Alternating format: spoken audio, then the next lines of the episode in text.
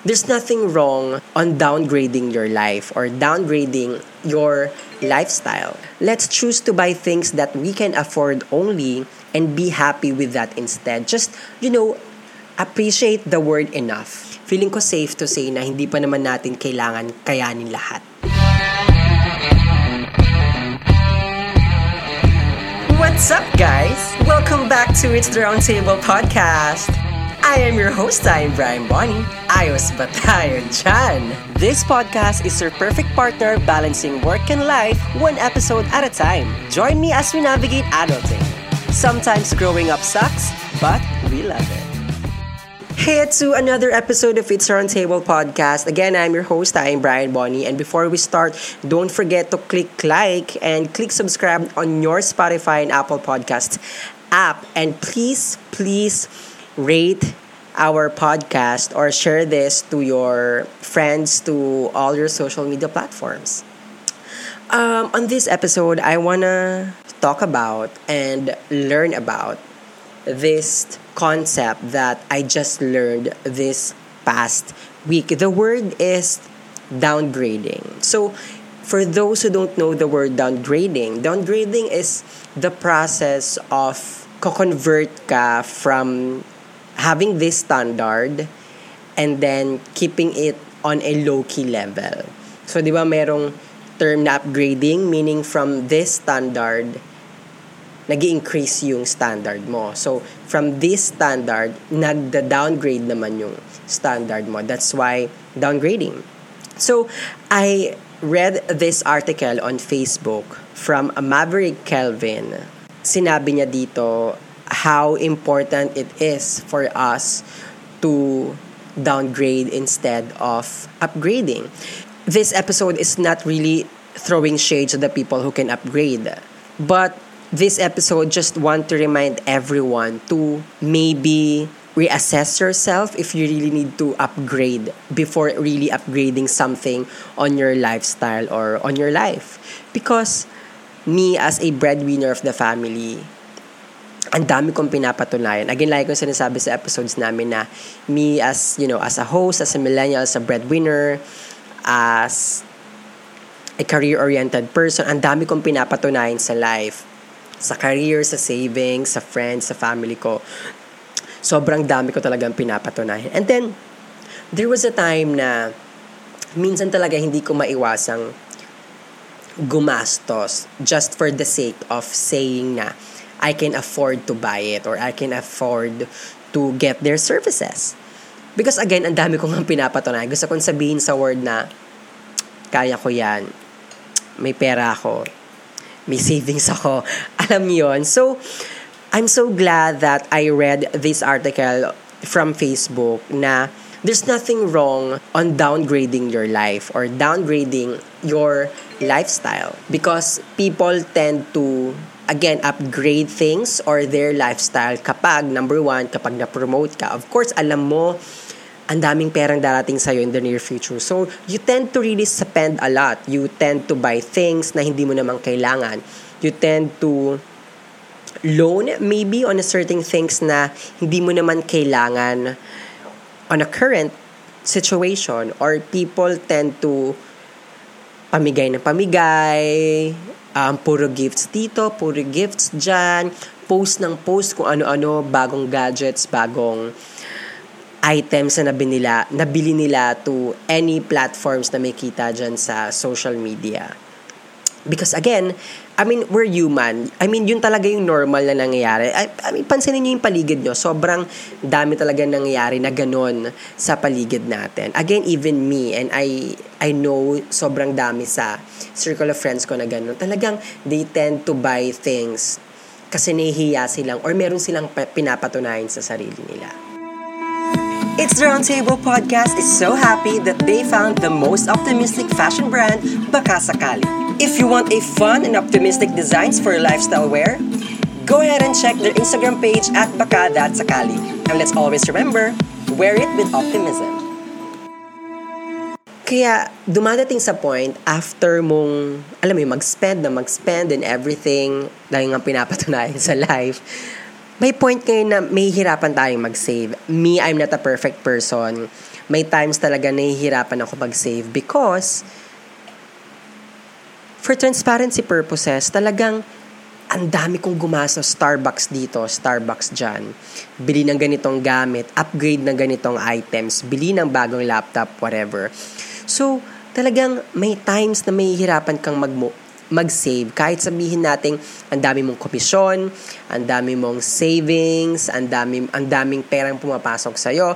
Again, we really have to control our cash flow and really control the lifestyle. Because again, wala namang point kung every time na may bagong item or may bagong gadgets, you have to upgrade yours para makasabay sa uso or para lang sabihin sa tao na you can, na you have the money, right? Upgrading might make you look good and even feel good, which again, um, guilty But most things are only temporary. We all know that. Talagang laging sinasabi ng parents natin na huwag ka masyadong bumili ng ganito kasi temporary lang naman. Which we totally agree. Alam ko, we all know and we all absorbed inside ourselves na all of all these things are just temporary. So why are we keep on buying things na hindi naman talaga natin kailangan or mga bagay na pinapabida lang naman natin sa social media? if you simply can't afford it, you know, just the, the simple rule, if you, if you simply can't afford it, the stress of paying more makes the upgrade unenjoyable. Di ba kung hindi mo siya mabayaran, mamaya, puro ka na utang, alam mo yon para lang masabing you have new gadgets, you have new, I don't know, Apple Watch, earrings, whatever. Hindi mo na siya mabayaran, hindi mo rin may enjoy kasi magbabayad ka lang di mo na talaga siya ma-enjoy. Because again, alam naman natin na there will always be newer and shiner things in the market, right? So, you will buy these things, get sick of them, and then look for newer and shiner things. It never ends until mawalan ka ng pera. So, it's just a cycle. Kung hindi mo maalis sa isip mo na you have to upgrade every time, may hirapan at may hirapan ka talagang mag-save. And sa mga taong kagaya ko na nagtatrabaho to a company, kailangan maging wise tayo on rotating or circulating our money. Hindi dapat tayo laging nagpapabida sa iba again, I'm slowly learning on downgrading my lifestyle. Hindi ko naman kailangan mag-upgrade from time to time. Sana kayo rin po mga ka-tables can, you know, slowly learn also or learn together with me to start downgrading your lifestyle. Instead of thinking about buying things that I think would make me happy or that would make you happy instead, let's choose to buy things that we can afford only and be happy with that instead. Just, you know, appreciate the word enough. Okay. Nagbigay ko ng pause doon para lang ma-emphasize na. Let's appreciate the word enough. Because on this world, on this community na we have, sa bagong generation natin, we really tend to make things more complicated. Hindi naman natin kailangan to really have an extra, extra extra something. Think about it na ilang watch ba ang kailangan mo? Ilang payong ba ang kailangan mo? Ilang laptop ba ang kailangan mo? Ilang shoes ba ang kailangan mo? Right? So just answer those questions and then just be contented and learn to appreciate the word enough on your lifestyle. If you have enough s- cell phones, wag ka nang bumili ng iba pa, right? If you have enough earrings maybe, wag ka nang bumili ng iba pa. So, learn and appreciate the word enough when you are downgrading. And being happy with enough have benefits not just for you but you know in the earth in in our world. Number 1, the benefit would be our savings can last a lot longer compared to those who are upgrading from from time to time. I mean or from every time every time. Mas malaking magiging ipon natin. Lalo na kapag nag-retire tayo. Imagine kapag nag-retire tayo, we, had, we have a lot of savings na we can spend, you know, just for us to enjoy because we're on this certain age and we really have to enjoy our last moments on earth. Number two, of course, it's envir- it's environmentally friendly simply because you cons- you consume less as a person. Kung onti lang bibilin mo, kung 'di ba? Onti lang din yung energy na energy or iba pang resources na magagamit or mako-consume mo as a person. So, actually, I mean, I I know you get that. Consume less as a person, it's environmentally friendly. Kaya may tinatawag na minimalist, right? Less is more. Mm. Number three, your house will be clutter-free, right? Because if you buy just enough things for your house, hindi yan siksikan. Hindi, hindi madaming TV, hindi madaming sofa, hindi madaming cabinet, hindi madaming damit. Alam mo yon enough, just, just enough things na kasya sa bahay mo, hindi magiging siksikan, and it's going to be a less stressful place to live in. Next is, is to stop chasing trends set by others and start focusing on your own needs. Kasi imagine mo, ako lagi ko nakikita, ang daming tao ang pumipila sa mga shoes store, yung mga nagko-collect talaga, yung mga bili na bili, mga addict talaga sa sapatos. Nakita ko sa BGC, ang dami pumipila sa Adidas, sa Nike, sa Jordan. Again, which is fine as long na tama yung perspective or as long na you have all the means and you don't have the wrong intention of buying it. Right? So, ang dami kong nakikita ganon. So, ngayon, once you are downgrading your life, hindi ka na dun, hindi ka na isa sa mga tao na pumipila doon at pinagsasikan yung sarili nila to really buy those certain items.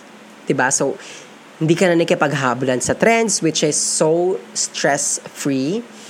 At saka nagfo-focus ka lang on your own needs. Kung ang kailangan mo lang is sa um, medyas, hindi mo kailangan bumili ng sapatos.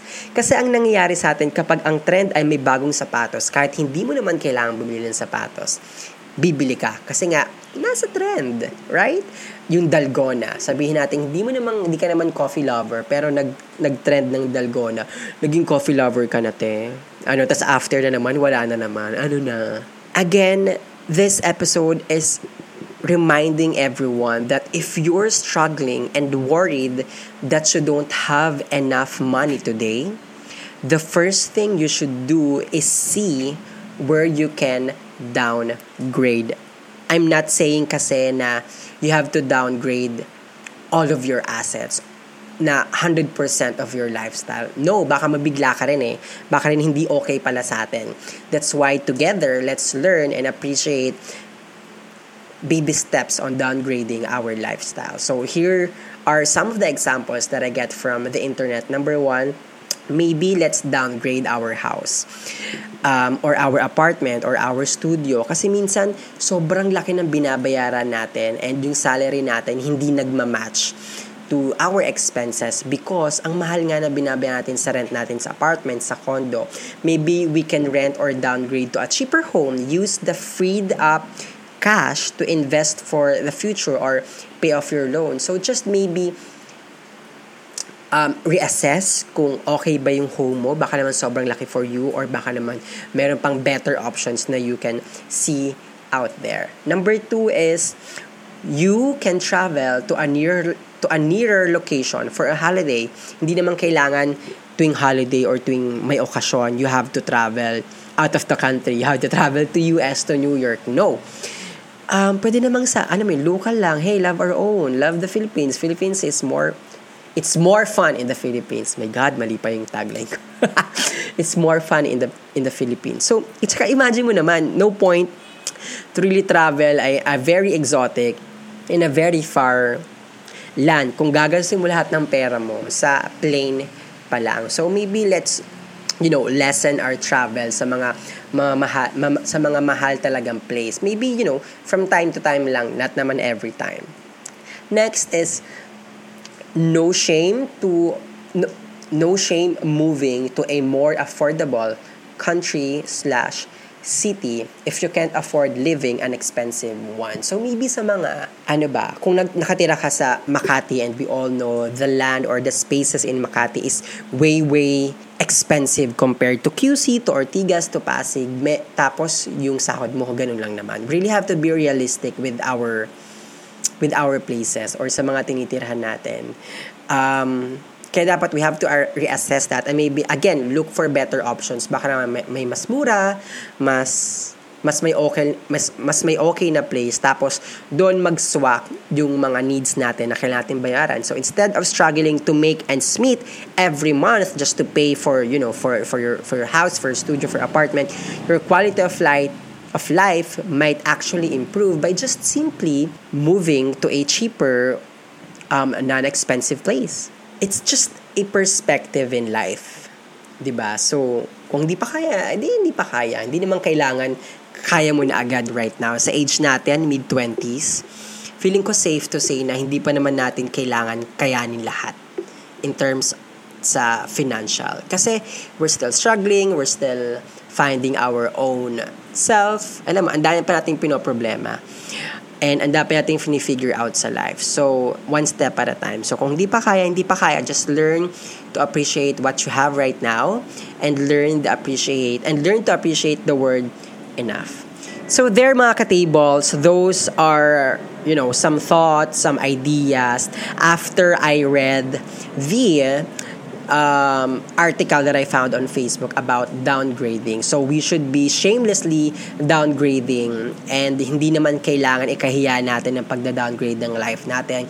It just mean na nagbuka yung isip natin, hindi natin kailangan mag-upgrade every time. Right? So there mga ka-tables, again, I'm your host, I am Brian Bonnie. Bye!